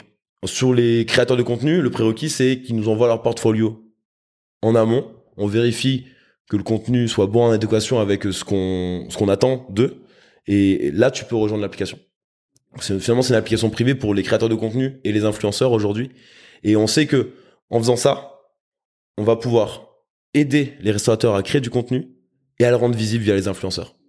Et tout ça sur une application où tu payes un abonnement euh, tous les mois. Ça te coûte pas des milliers d'euros et Alors, du coup, est-ce que tu peux nous expliquer, euh, en effet, bah, les sources de revenus euh, Donc, c'est de labo. euh, C'est l'abonnement mensuel, donc c'est 390 euros hors taxe par mois. On a un prix qui est unique. Où euh, justement, bah, tu, tu peux recevoir sur 10, 20, 30 influenceurs, ce sera toujours le même prix. Par par page Instagram. C'est par page Instagram. Oui, d'accord, très bien, parce qu'en effet, en plus, tu peux tomber sur des restaurants tu sais, qui sont des franchises. Ou... Ok, très bien. Et euh, en fait, du coup, ça coûte au restaurateur euh, l'abonnement et euh, les repas. Et les repas qu'il, euh, offre, exactement. ouais. Tout à fait, c'est ça. Mais euh, finalement, c'est un tarif qu'on a décidé parce que c'est moins cher qu'un stagiaire. On a un des plus gros réseaux de micro-influenceurs. Sur du SaaS, 390 euros par mois, c'est un prix quand même. Tu vois, en vrai. Oui, mais c'est un service euh, professionnel, donc. Tout à fait. Ils n'ont pas l'habitude de, de, de ça. Nous, quand on nous met en, on nous met en concurrence avec d'autres euh, applications sur le marché de la, de la. Ah ouais, mais il y en a, il y en a d'autres qui Non, proposent, euh, non, mais d'autres euh, applications euh, qui vont t'aider à gérer tes stocks, qui va, voilà, plein de choses. Et du coup, euh, sur ça, nous, on est, on, on est les plus chers, mais c'est, c'est juste qu'on fait pas. On est une agence. euh, C'est pas le même service. On est une agence pas le même service. sur une seule et même application. Et ça, c'est, et, et ça, c'est assez cool. Et donc, c'est pour ça que je t'en parle.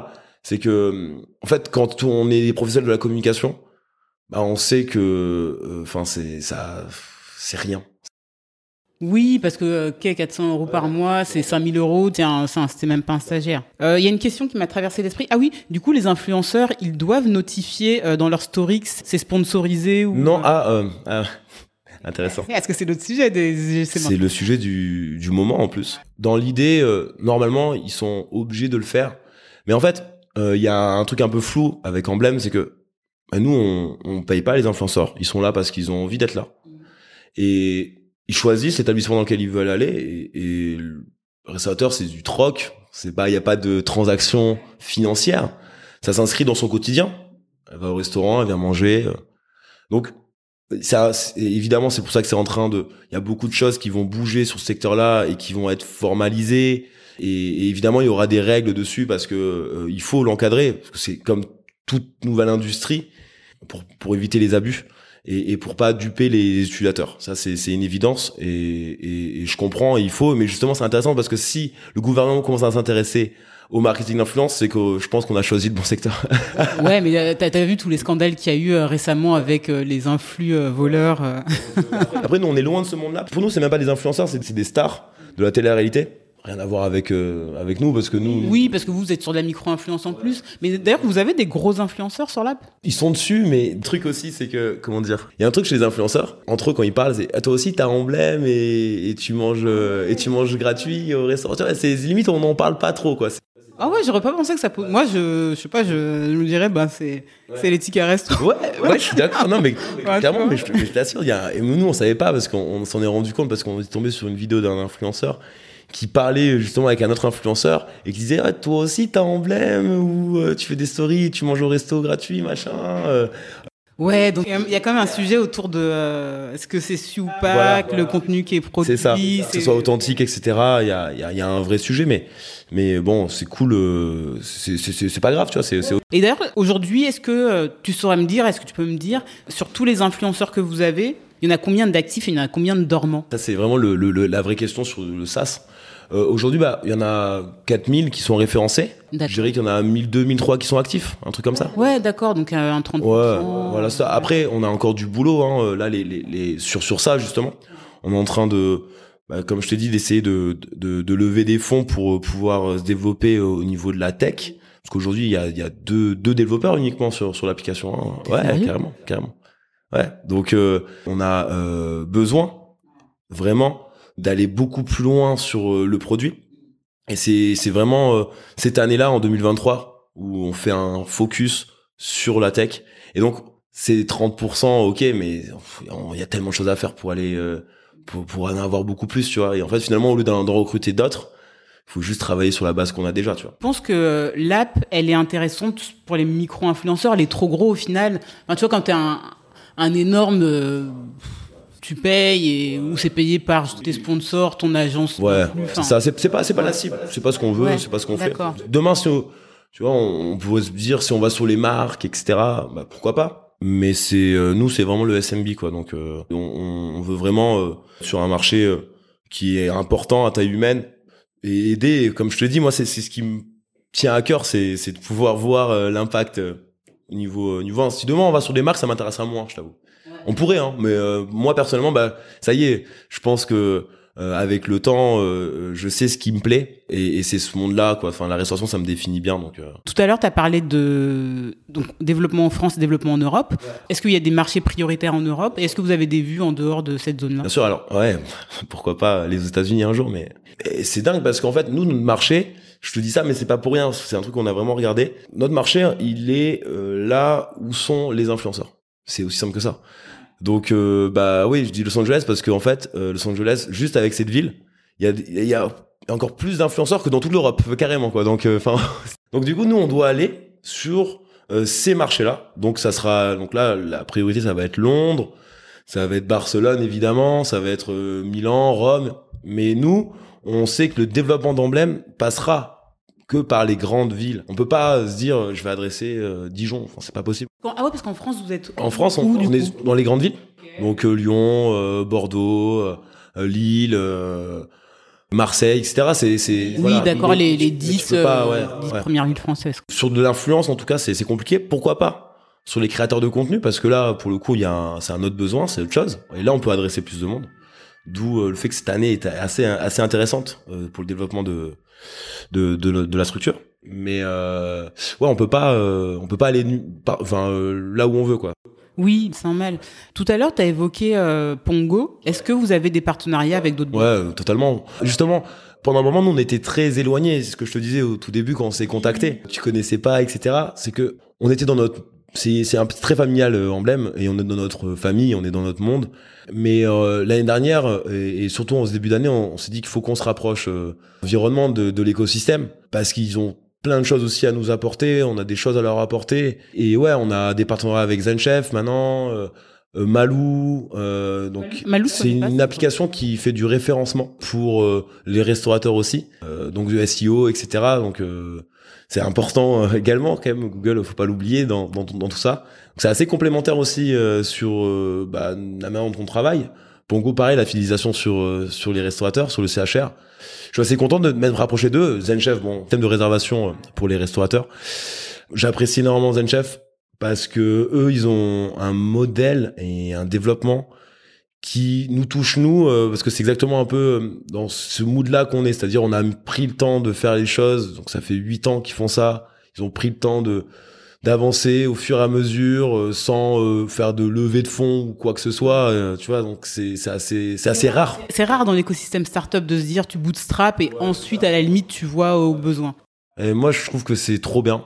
C'est assez simple. c'est assez sain tu avances au fur et à mesure après si tu veux accélérer je dis ça c'est assez sain mais c'est cool aussi parce qu'on a besoin d'accélérer parce que la concurrence est telle aussi que tu as besoin d'aller plus vite que les autres. Donc je j'entends mais quand tu arrives et que tu as, une place aussi prépondérante bravo à eux quoi. Bravo à eux euh, je retire mon chapeau et, c'est des pareil moi j'ai un côté hyper bienveillant sain que je veux dans, dans mon équipe et que et que je veux aussi bah, dans mon entourage. Et, et c'est du coup des, des, des personnes euh, pareil avec Pongo euh, que j'apprécie énormément euh, rien que sur les différents échanges qu'on a eus et, et sur des produits qui sont complémentaires. Donc ZenChef parfait parce qu'on fait de la réservation. C'est des vrais partenaires, c'est des vrais copains. pas genre euh, ouais euh, on est juste dans le même milieu mais on n'a rien à voir ensemble. Et le et les sales quand on s'envoie des leads bah non on parle vraiment de ça quoi. On fait de la réservation avec les influenceurs. T'as commissionné tes sales sur euh, des ventes euh, d'offres de partenaires? Ah non non non. Non, donc pour l'instant, c'est vraiment, euh, on s'apprécie, on est utile les uns pour les autres. un truc assez sain par rapport à ça. Je suis pas fan, à part si tu fais un partenariat qui n'a rien à voir avec ton secteur, mais de d'objectiver moi personnellement mes sales sur une autre boîte. Nous, on a une approche où on va voir des, des restaurateurs où on est vraiment là pour les aider. Mais on, on parle pas notre app, en fait, on va parler de tout l'univers de la digitalisation pour lui donner les clés. Donc, en fait, ça arrive naturellement. Si t'as un client, tu vois qu'il a un besoin en référencement, bah, bah très bien. Euh, nous, on a des partenaires qu'on connaît, et donc euh, on t'envoie le contact et tu auras, un prix, c'est cool. Mais ça se fait, euh, ça se fait, c'est humain quoi. Enfin, c'est par rapport aux besoins de chacun. Si je commence à mettre des objectifs dessus, bah ils vont peut-être le placer au mauvais moment. Enfin, tu vois, c'est oui, t'as peur que ça dénature l'accompagnement qu'ils sont censés donner à leur Exactement. Et, le monde de la restauration, c'est un, un, petit monde. C'est un petit monde et, et, il faut pas, faut pas faire n'importe quoi, faut pas se griller, il faut, faut que ça soit sain, faut que ça soit simple, que ça soit complémentaire parce qu'il en a besoin. S'il a besoin euh, d'un photographe, bah pareil. On, alors nous on a on a l'agence, mais finalement on est sur des d'autres marchés maintenant. Donc plus on avance et moins on va s'occuper de restaurateurs, mais plus de plus de marques. Donc du coup on a aussi des agences de communication euh, qui ressemblent à Emblème euh, aussi, qui ressemblaient à Emblème avant. Enfin et du coup on est proche des photographes, on freelance aussi. le but c'est d'être euh, le plus simple possible. Ok, t'as besoin de ça. Euh, bah, nous, on va te mettre en relation avec les bonnes personnes. D'ailleurs, t'as revu des gens, des anciens clients de chez Tiller, j'imagine. Ouais, bien sûr. Alors. ouais. ça, c'est une bonne question. Parce que le CRM. Comme. C'est enregistré, je vais faire une UG, deux. De toute façon, ils ont été rachetés par Sony, c'est pas les mêmes. non, bah ouais, ce, ce fameux portefeuille. Pardon, il y a des personnes que tu as revues. Ouais, bien sûr. C'est bah en fait mon réseau professionnel, euh, je l'ai construit euh, aussi euh, grâce grâce à Tiller. Ouais. Mais tu sais ça c'est un sujet. Tu sais souvent dans les contrats des commerciaux, on te donne une clause de d'exclusivité, de etc. Mais en fait, c'est notre job. Ouais, grave. Et ça, en fait, le portefeuille que tu te crées, euh, bien évidemment, il est lié à l'offre que tu vends, donc à l'entreprise pour laquelle tu travailles, mais les relations que tu noues. Euh, ça, tu pourras jamais l'enlever. Tu, moi, je sais que j'ai d'anciens clients et prospects qui sont devenus des amis. Moi, je, exactement. Moi, je vais te donner un exemple aussi. Tu vois, je, tout simple, j'ai jamais eu de téléphone pro. Ouais, moi j'en ai eu, mais en fait, au bout de quelques années, ça m'a saoulé. Oh, Maintenant, j'ai le même numéro depuis euh, des années aussi. Juste pour te dire, donc voilà. Donc après. non mais c'est pas, c'est pas ça, c'est que moi franchement, je suis là, euh, je crée des relations, je change les numéros avec des gens que j'apprécie aussi et qui qui ouais, qui me font confiance et, donc ouais, c'est j'estime que cette relation que j'ai, elle m'appartient. Oui, et je suis euh, je suis d'accord. Ok, bah écoute, euh, très cool. je pense qu'on a fait un bon tour là sur la partie business model. J'aimerais bien qu'on parle un petit peu de la vente. Déjà, toi, t'es arrivé chez Emblème en tant que commercial. À partir de quel moment tu montes l'équipe Et aujourd'hui, vous êtes combien euh? Bah ouais, je suis arrivé donc euh, en tant que commercial évidemment chez chez chez Emblème. Après on découte de nouveau avec les, les, restaurateurs. Et concrètement bah euh, donc ça fait comme je te dit tout à l'heure un an et demi que je suis directeur commercial. au moment où en fait l'entreprise se sépare entre l'agence et, et l'application. Donc Edouard me, me dit bah voilà moi je je vais vraiment faire un focus sur l'application et créer une entité à part entière avec un, projet où, on a envie d'aller décrocher les étoiles. Bah au début bah bah je suis on est deux deux sales on, on part avec deux sales de l'ancienne équipe euh, euh, dans laquelle j'étais en fait. Et en fait tu vends enfin le but c'est oui c'est ça il y a pas il y a pas tant de de rôle de rôle euh, on n'a pas dit bah voilà là je vais être euh, on y va parce qu'il faut envoyer enfin il faut, faut prouver que c'est un modèle qui fonctionne.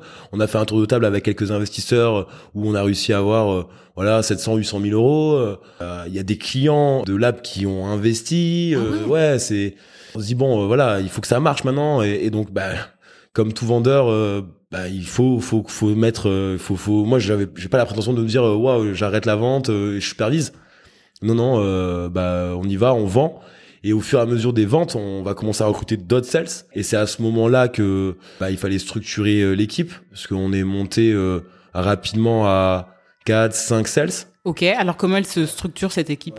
Moi, il y a toujours eu, euh, euh bon, j'ai l'école Tiller où euh, en fait euh, chaque sales doit être indépendant sur sa prospection et je pense qu'un bon sales c'est quelqu'un qui sait tout faire. Mm.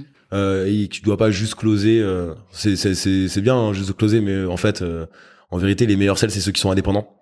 Et je, je suis de cette école-là, donc j'ai toujours hésité, euh, j'avais toujours hésité à, à, à, monter une équipe de SDR, etc. Ça a toujours été la, la vraie question. Euh, SDR, juste pour les personnes qui nous écoutent et qui ne connaissent pas, c'est un sales euh, développement représentatif et en général, ce sont les personnes qui sont en charge de prospecter, de d'obtenir des rendez-vous. C'est ça, exactement.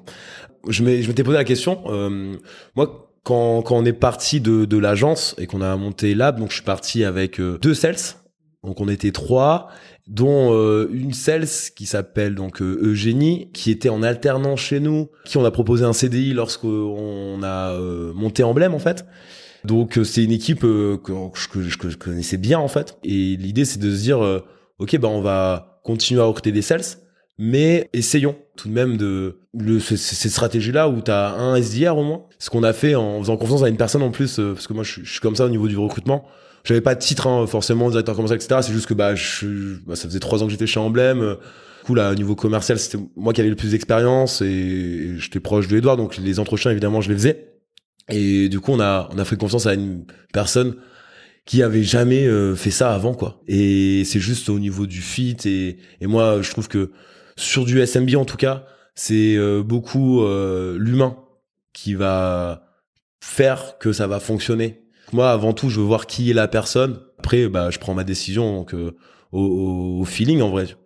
Et donc, bah, cette personne-là, c'est Tim. Et aujourd'hui, elle est sales. Chez nous, elle a performé directement. Et en fait, quand ça prend 90, 100 rendez-vous sur un mois, bah tu te dis ouais, il y a même pas de question en fait. Ah oui, donc mais alors du coup, quand tu dis il est sales, il est SDR ou il a account executive Lui, alors lui, il était euh, donc SDR, donc son, son, son boulot c'était de prendre des rendez-vous. C'était un premier test avec lui, et après les, les sales remplissaient leur agenda, etc. Mais c'est du bonus d'avoir des rendez-vous SDR, et ça marche toujours comme ça aujourd'hui. Ah ouais, d'accord. Donc en fait, tu as des SDR et euh, des account executives, tu les appelles comme ça? Ouais, on les, on les appelle euh, business developer. après le, le, le, le, Oui, le titre c'est pas. Mais mais du coup, en fait, tes business développeurs doivent faire leur prospection et closer. Et si en plus de ça, il y a du lead euh, entrant grâce euh, au SDR, ben c'est tant mieux. Et moi, je pense qu'il faut le prendre comme un bonus toujours, parce que il faut pas que le sales perde la valeur de ce qui est un rendez-vous. Ouais. C'est c'est beaucoup de temps. C'est c'est difficile. C'est c'est vraiment la partie la plus importante et en même temps la plus ingrate du boulot de, de, de commercial.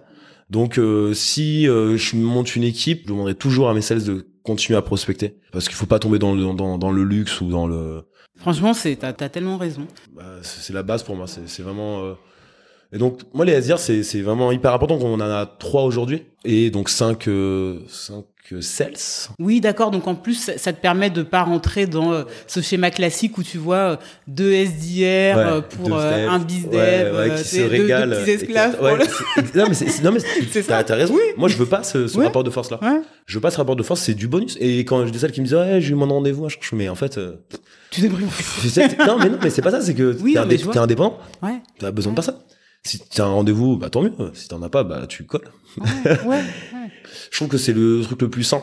Je veux aller sur ce type d'organisation là, donc on, on ensuite bah moi j'ai eu euh, euh, l'organisation de, de l'équipe à, partir de, de 3 ou 4 mois une fois qu'on une fois que était lancé qu'on avait une organisation et, euh, et là où euh, bah, c'était intéressant aussi d'avoir les remontées du terrain pour aussi améliorer le produit derrière. Moi, ce que j'adore, c'est aussi euh, ce côté-là où j'ai une équipe euh, qui est entre guillemets à mon image. Je les aime comme des, comme si c'était mes enfants entre guillemets. C'est, c'est un truc de fou parce que surtout, bah, avec Eugénie qui était en alternance chez nous, euh, qui est passé en CDI, qui ensuite a commencé à apprendre ce métier-là bah, avec moi, avec d'autres sales et qui a performé derrière et tu dis oh, tu vois les gens grandir euh. alors du coup est-ce que ça veut dire que tu préfères recruter des profils juniors? En vrai je veux dire je veux dire je pense que j'aime bien voir évoluer des personnes pour les faire grandir et leur apporter mon expérience. Parce que ça me ressemble. Mais est-ce que je vais faire ça euh, tout le long? Je pense pas. Parce que on, va devoir accélérer et, de toute façon on va aller sur des profils beaucoup plus expérimentés. Mais c'est vrai que moi j'ai un, un, ça c'est ça me concerne mais c'est ce côté-là de coacher et, d'aider euh, ce qui, qui qui est hyper intéressant.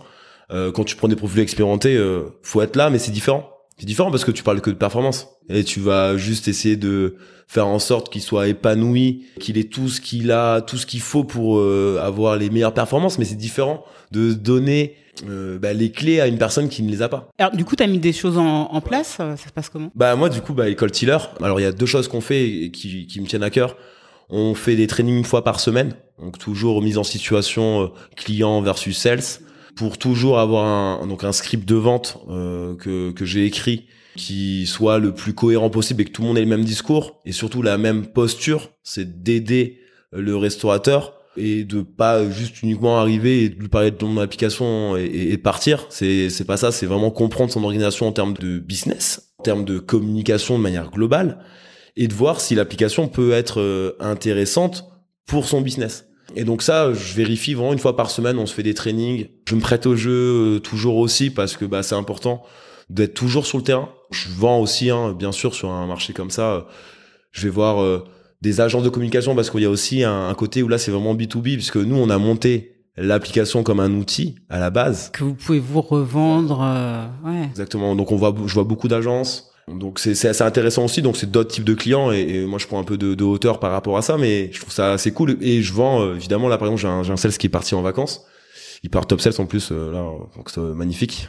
Je peux, pas, je, peux, pas lui dire non. On le relâche je peux, pas lui dire non. Vas-y régale-toi en Martinique. C'est top sales que j'ai rien à te dire. Amuse-toi. Et donc je vais je vais faire euh, ces rendez-vous. Ouais et c'est c'est c'est cool et, et, et je pense qu'il faut continuer à, à, le faire parce que ça se perd vite en vrai ça se perd vite. Donc on fait des trainings une fois par semaine. On a un script de vente qui évolue en fonction aussi de l'application et de, de, de services qu'on propose. Mais surtout on fait une revue de presse une fois par semaine.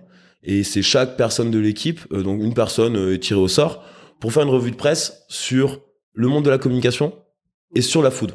Ce qui permet d'être toujours en veille sur ce marché-là et d'avoir toujours les bonnes pratiques, savoir bah, quels sont les restaurants tendances du moment, euh, quelles sont les bonnes pratiques en termes de communication.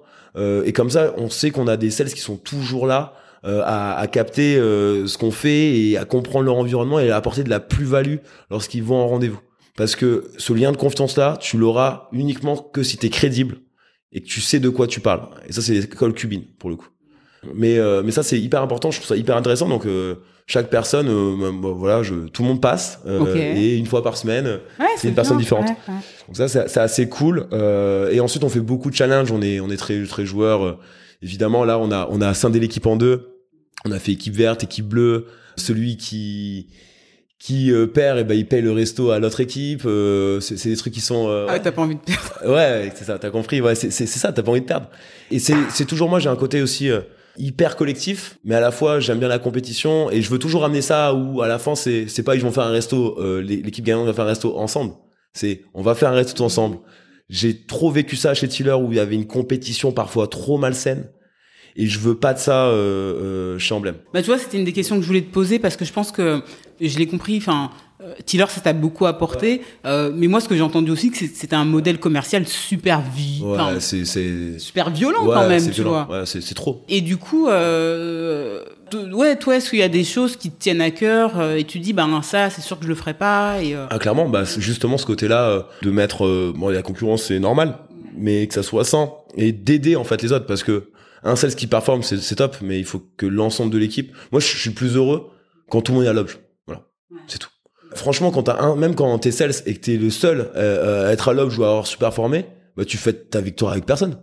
Mmh. Ça t'isole même.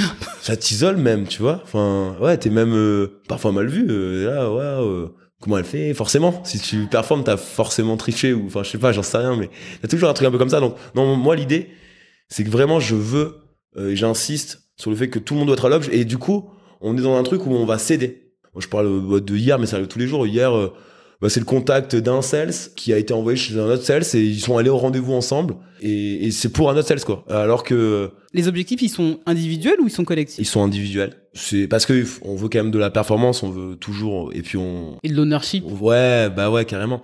Mais à travers différents challenges je ramène du collectif.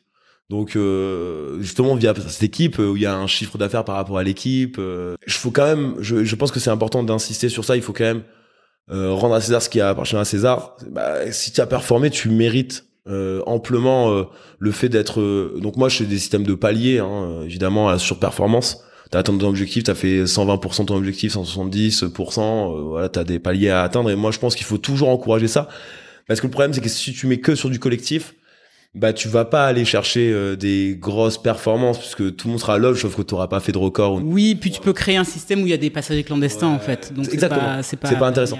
C'est pas intéressant. Et à un moment j'y ai pensé. Oh, euh, c'est pas non, je trouve que c'est c'est bien quand même de, de chacun travaille. Il y a d'autres qui travaillent plus. Bah bah il, ouais, il gagne plus. C'est moi ça me moi ça me ça me paraît logique et surtout par rapport moi à mon parcours, tu peux y arriver, tout le monde peut y arriver. Mais en fait, euh, si c'est plus dur, bah tu travailles plus. Et en vrai, je, je, je, suis très collectif, je suis très bienveillant, mais en fait, au bout d'un moment, il n'y a pas d'excuse. Et si, si vraiment t'as envie d'y arriver, que t'as la motivation, bah ah ouais c'est dur, bah tu prends plus de rendez-vous en fait. Et tu et tu peux y arriver. Tu peux y arriver. C'est juste qu'il faut croire en toi et faire comme si. Moi, j'étais vraiment le pro quand j'étais sales de euh, on est dernier jour du mois, euh, enfin il reste quelques jours du mois et, je suis pas du tout à l'obje.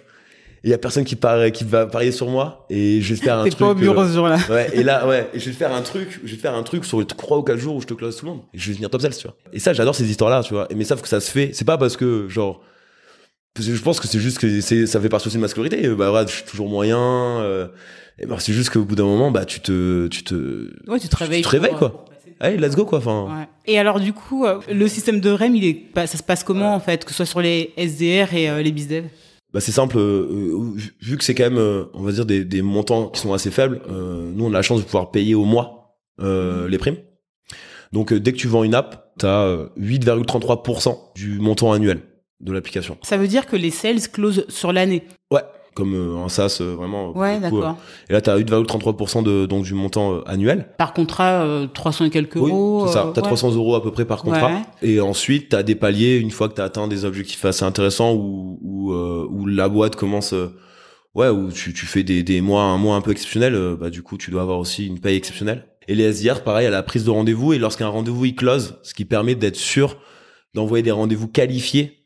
Voilà, tu vois. Euh, qualifié et qui, qui signe, tu vois, on voit pas une brique et. Oui, oui, c'est. T'inquiète pas, t'inquiète pas, c'est intéressant. Il est au courant, il est au courant. il sait que tu vas passer. Ouais. tu vois. Bah oui, alors, du coup, sur les SDR, c'est le nombre de rendez-vous plus, euh, plus le, closing derrière. Et ça, c'est là, tu as une activation en plus. Et ensuite, bah, euh, il y a un, objectif aussi pareil pour les SDR de surperformance euh, où tu as des paliers de même manière pour aller chercher euh, plus. C'est déplafonné? Complètement. Et en termes de ratio, on est sur du 50% euh, fixe, 50% de variable Ouais, euh, c'est ça, c'est ça. Ouais, j'imagine. c'est exactement ça. Un peu. Et, et, le fixe, le fixe est dans la moyenne du marché, donc en vérité, on, on, on, paye bien. Je trouve que c'est grave faire. Les sales sont pas à plaindre chez nous. D'accord. Mais je trouve que c'est important quand tu dis on paye bien, enfin je sais que les gens ne peuvent pas forcément donner les salaires, mais au moins on peut payer un loyer. Ouais, euh, oui. Voilà. Totalement, peut-être deux trois.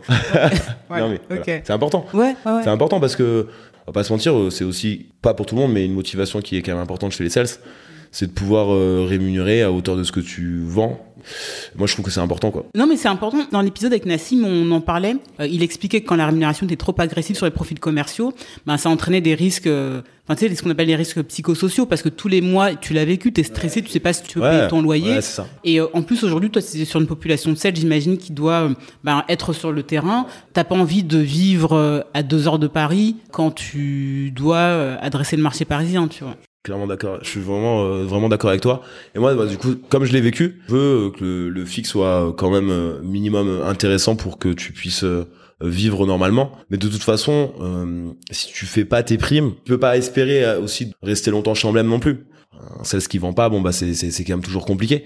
Donc généralement, t'es toujours assez bien parce que tu prends tes primes au moment où tu vends une app. Et on n'a pas de système de euh, t'arrives, il faut que t'en vendes 10 minimum pour débloquer. Etc. Bah alors du coup, est-ce que tu peux nous expliquer euh, comment ça se passe une vente chez Emblem Ouais, bien sûr. Le lundi, alors les semaines elles sont organisées de cette manière-là. Le lundi et mercredi, c'est deux jours qui sont consacrés uniquement à la prospection. Les jours de vente sont le mardi, jeudi, vendredi du coup. Euh, L'idée c'est que chaque sales ait un minimum de 15 rendez-vous par tête parce qu'on reste euh, sur un taux de conversion où doit être le minimum de l'équipe sur 20%. Et c'est ce qui nous permet d'atteindre nos objectifs. Donc là, je suis hyper rigoureux sur ça, sur la prise de rendez-vous. C'est la base. Donc pas de rendez-vous sur ces euh, deux jours-là. Prise de rendez-vous donc lundi, donc tu bookes ta journée du mardi. Mercredi, tu bookes jeudi, vendredi du coup. Dans l'idée, c'est comme ça que j'aime organiser les semaines. Après, ça peut bouger en fonction du nombre de rendez-vous pris par les SDR. Si vraiment t'es bien, bon bah tu peux, on peut faire sauter un jour. Et ensuite, la prise de rendez-vous, bah, euh, elle est simple. Hein. On repère déjà la page Instagram. Comme on disait, bah, il faut pas que, faut que le resto soit quand même assez euh, cool et, et, que ça soit adressable par rapport aux, influenceurs. Donc, on vérifie déjà euh, si le resto donne envie et qui, qui a du potentiel avant de le contacter. Et donc, ensuite, c'est call call. T'appelles, on te connaît pas, on va faire des différences Moi, j'adore parce que c'est un jeu. Euh, pour moi, j'aime bien en plus me prêter au jeu. C'est c'est c'est c'est Ah ouais. bah c'est un défi. Moi, j'adore. De toute façon, à partir du moment où t'as as des chiffres, une performance à atteindre. euh, Et du coup, c'est des sprints de colle. Donc c'est moi, j'aime pas euh, te dire ah ouais, tu vas coller toute la journée. euh, C'est juste organise ta journée pour que sur les moments où tu es sûr d'avoir le prospect, tu puisses l'avoir et parler avec l'hôtel. T'appelles pas de midi à 2 heures. Voilà, logique, totalement. Totalement, et même moi je veux jouer sur des sprints. T'as une heure où tu te tues. Euh, au moins, euh, je trouve que t'es là, euh, c'est un peu plus euh, logique. Euh, et le reste du temps, t'es t'es en quête sur ce qui euh, est bien en termes de lead à contacter. Et, une heure où on est tous ensemble et on colle. Et il y a une, voilà, j'aime bien cette euh, cette atmosphère qu'il y a, euh, cette énergie qui est dégagée par chaque personne et parfois ça peut être dur mais t'entends l'autre, il est là, il rigole, il fait des blagues avec le, le prospect et du coup ça te donne envie de, tu prends cette énergie là, tu, tu la captes et t'y vas. Et ensuite sur le, le, le, rendez-vous, l'objectif c'est vraiment euh, toujours le même, c'est de comprendre euh, quel est l'environnement du restaurateur, comment il fait, en fait c'est quoi l'histoire, quoi son histoire? Euh, s'intéresser réellement à la personne. On parle toujours de découverte, on dit toujours la même chose. Et on dit oui, intéresse-toi à ton prospect, mais c'est, c'est genre tu t'intéresses vraiment à ton prospect. C'est pas genre tu vas faire une liste de questions, euh, non, euh, oui, euh, ah oui, combien de couverts, non. Non, c'est c'est qui la personne que t'as en face de toi?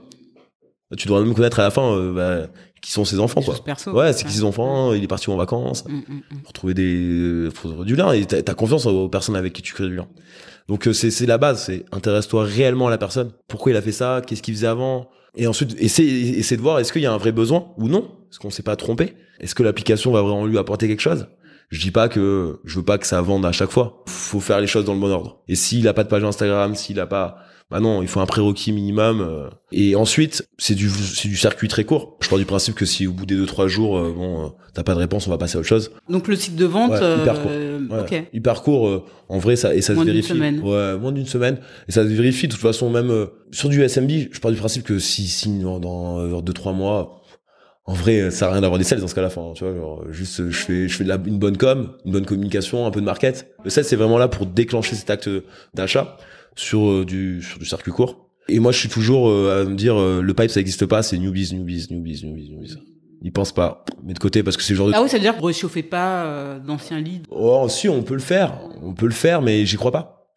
J'y crois pas parce que euh, on, on demande pas des, on vend pas des avions de chasse. Le marché est quand même assez large euh, et profond, donc il faut passer vite à autre chose. Et, et mentalement aussi, comme on est sur des circuits courts et qu'on demande un objectif au mois, bah t'as pas le temps de penser euh, aux autres gars qui te répondent pas depuis une semaine. Euh, Il doit closer euh, rapidement. À partir du moment où c'est closé, euh, il est onboardé. euh, on- alors ap- après le au niveau de l'onboarding, là on est vraiment bien structuré parce que c'est les deux grosses équipes, c'est l'équipe sales et l'équipe euh, influence qui va chercher des influenceurs et qui va onboarder l'ensemble des clients, qui va garder le contact avec le client derrière. D'accord. Où il y a euh, et là c'est des sujets qui sont intéressants parce que euh, là on est en train de réfléchir à un, un nouveau poste customer success que que je suis euh, et j'aime beaucoup ce sujet-là parce que ça me concerne aussi et, et, et c'est c'est d'autres euh, d'autres compétences qui sont intéressantes aussi euh, à aborder.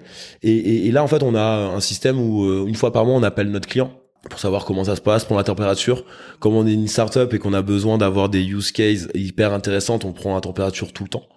Euh, on demande, ouais, du coup, t'as reçu, t'as ressenti un impact. etc. NPS. Euh, ouais, alors on pourrait, euh, on n'y est pas encore en structure, hein. mais oui, oui, euh, dans l'idée, euh, c'est c'est ce qu'il faut qu'on fasse. On veut aller vers ça, mais voilà, on est au, au début, euh, on est encore en train de structurer. Euh, mais voilà, donc on a un suivi, comme il faut être hyper flexible avec des restaurateurs et qui travaillent du lundi au samedi.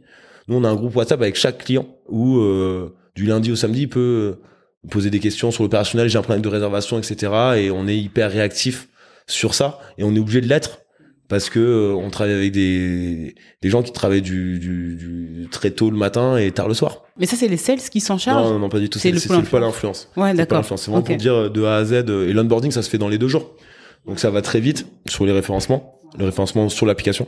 Et après, on a un suivi euh, tous les mois. Le sales, pour moi, c'est du newbies, newbies. Et il se peut, enfin, je veux même pas qu'il sache que lui, il est parti ou que. Oui, d'accord. voilà, c'est pas, c'est newbies, newbies parce que c'est, moi, je le sais. Quand tu commences à à trop euh, euh, voir ce qui se passe euh, dans le fond, t'en as besoin, mais ça te, c'est difficile après de, de rester focus. Puis tu te mets à ronger un os euh, que tu as déjà rongé plusieurs fois, d'autant plus que vous êtes sur un cycle de vente euh, qui est court, la solution elle est simple, efficace, etc. Mais du coup, ça amène à la question de votre acquisition. C'est juste de la c'est quoi C'est de la base de données C'est du marketing qui vous envoie des leads? Non, pas du tout, non. C'est col col euh, à froid. On, on regarde sur euh, Instagram, euh, sur euh, sur. euh, on est, on, on a, euh, allez, 30, 40 leads par mois, euh, je pense, entrant, on va dire. Euh, mais c'est tout. Après, le reste, c'est notre travail euh, et c'est euh, call call, euh, Ah appel. ouais, c'est vraiment Insta. outbound, Ah ouais. en organique. Après, justement, je, je viens de recruter un lead euh, generation euh, ou euh, gros hacker euh, slash, enfin plein de choses, on peut dire euh, plein de choses, mais c'est un peu un couteau suisse. Il avait il avait une agence avant, etc. Et du coup, euh, bah, pour pouvoir faire du mailing, etc. euh, et essayer de de de se mettre en relation avec le marketing et la communication. Mais mais comme je le dis, nous là, on est arrivé là où on en est, sans market, sans com, sans avec deux devs. Et donc on a tout à faire. Ça veut dire que le potentiel est fou parce que on a rien fait en termes de market, on n'a rien fait en termes de com, on n'a pas encore développé tout ce qu'on voulait faire sur en termes de fonctionnalité. Les clients, ils vous recommandent? Ouais, ouais, bah, ça y est, ça y est, on arrive dans un truc où je suis trop content, surtout sur des belles références, hein, tu vois, euh, des, des mecs qui sont là depuis longtemps dans la resto euh, et qui nous recommandent. T'es là, bah. pff. Donc euh, ouais, je suis, je suis, ouais, je, je sens qu'il y a, on est tellement euh, à 10% de tout ce qu'on peut faire. Parce que ouais, en lead entrant, bah voilà, c'est c'est vraiment, on est encore à l'ancienne, on va dire. Mais c'est top parce que quand on aura des leads entrants, euh, on sait que on sait d'où on vient et, et c'est c'est on, on aura surtout la valeur de ce que de ce qui est une personne qui s'intéresse à, à ton entreprise. Ouais, ouais. Mais c'est int- moi je trouve que c'est vachement intéressant euh, la période dans laquelle vous vous trouvez parce qu'en effet c'est j'ai l'impression que c'est pas encore full euh, automatisé que vous faites encore beaucoup de choses euh, à la mano à la... et euh, en parlant d'outils euh, aujourd'hui euh, vous utilisez quoi? Ouais, bon, on est sur HubSpot, assez assez classique, Stripe pour l'encaissement euh, et ensuite euh, on a Scaly aussi qui est pas mal. Je sais pas si t'en as entendu parler. Oui, Scaly, mais je connais, je connais. Coucou Nils. C'est vrai? Ah, bah, Nils, c'est trop top. Bah, coucou Nils. Voilà, coucou Nils. Oui, Scaly, je, je Ouais. connais. Ouais, bah, trop pour la, bien. Pour la. Ouais. euh, Exactement, ouais. Ouais. Bah, euh, pour le coup, bah, c'est pour ça que on a, on a attendu d'avoir euh, quelqu'un qui s'y connaissait bien euh, pour scraper, etc., euh, faire du mailing, euh, qui avait de l'expérience dedans pour pouvoir euh, l'utiliser. Et je trouve ça vraiment cool. Tu peux vraiment tout faire dessus. euh, Euh, ça, c'est rapide, tu peux automatiser, tu peux envoyer. Puis après, euh, ouais, euh, c'est à peu près tout. Je crois que j'oublie. Euh, Ouais, bah, c'est la, la base. Ouais, euh, pas- L'outil pour faire de la prospe. Ah oui, Arcol aussi. Non, je les ai oubliés, pardon. Ah ben oui, ouais, Quand même. forcément. Pour, Ouais, pour les tu, tu Ah plugues tout dans, dans HubSpot. Vous utilisez pas LinkedIn Ah si. Ah ouais, vous les prospectez un petit peu. Oui, Mais ils, sont- ils sont présents sur. euh, Bah les, les, les chaînes, beaucoup les chaînes. Ouais. beaucoup les chaînes, euh, tu vois, euh, quand t'as les King Marcel, les PNY, les Pokawa, eux ils sont ils sont sur LinkedIn. Mais euh, c'est euh, c'est d'autres types d'u- d'utilisateurs quoi, c'est c'est différent. Moi le restaurateur indépendant, tu vois, c'est plus difficile de choper sur LinkedIn. Mais sinon le meilleur moyen ça reste le téléphone de toute façon. Il y a une question que j'aime bien poser à mes invités. Est-ce que tu peux me pitcher euh, Emblème en euh, 30 secondes, une minute? OK. Bah est-ce que tu veux être visible? Est-ce que tu veux qu'on te voit? Oui. Bah let's go, viens chez nous. C'est aussi simple que ça. Ah ouais, t'es comme ça. toi. Non, non, non, mais très rapidement, euh, bah, c'est assez simple. On, on a un outil qui, qui coûte 390 euros par mois où tu peux créer du contenu, le rendre visible et te faire connaître et attirer de nouveaux clients euh, facilement. C'est juste, on, on démocratise euh, la communication aux restaurateurs, en fait. Très bien. Merci beaucoup. Est-ce que tu as des recos de contenu à partager Ah, intéressant. Euh, le livre sur Netflix. Ah, pas de. Sur la, non, c'est sur la créativité. Nos, nos rules sont. Ouais, c'est ça, exactement, tout à fait. Euh, c'est le seul. Je suis pas un grand lecteur, mais euh, mais hyper intéressant. ou autre, Ouais, hein, ouais. ou reportage. Bon, pff, ouais, non, non, non. En vrai, pour le coup, juste être soi-même. Dans la vente, faut être soi. C'est le message que tu auras à passer pour conclure? Ouais, ouais, grave, carrément. Ouais. Et confiance en toi et sois toi-même.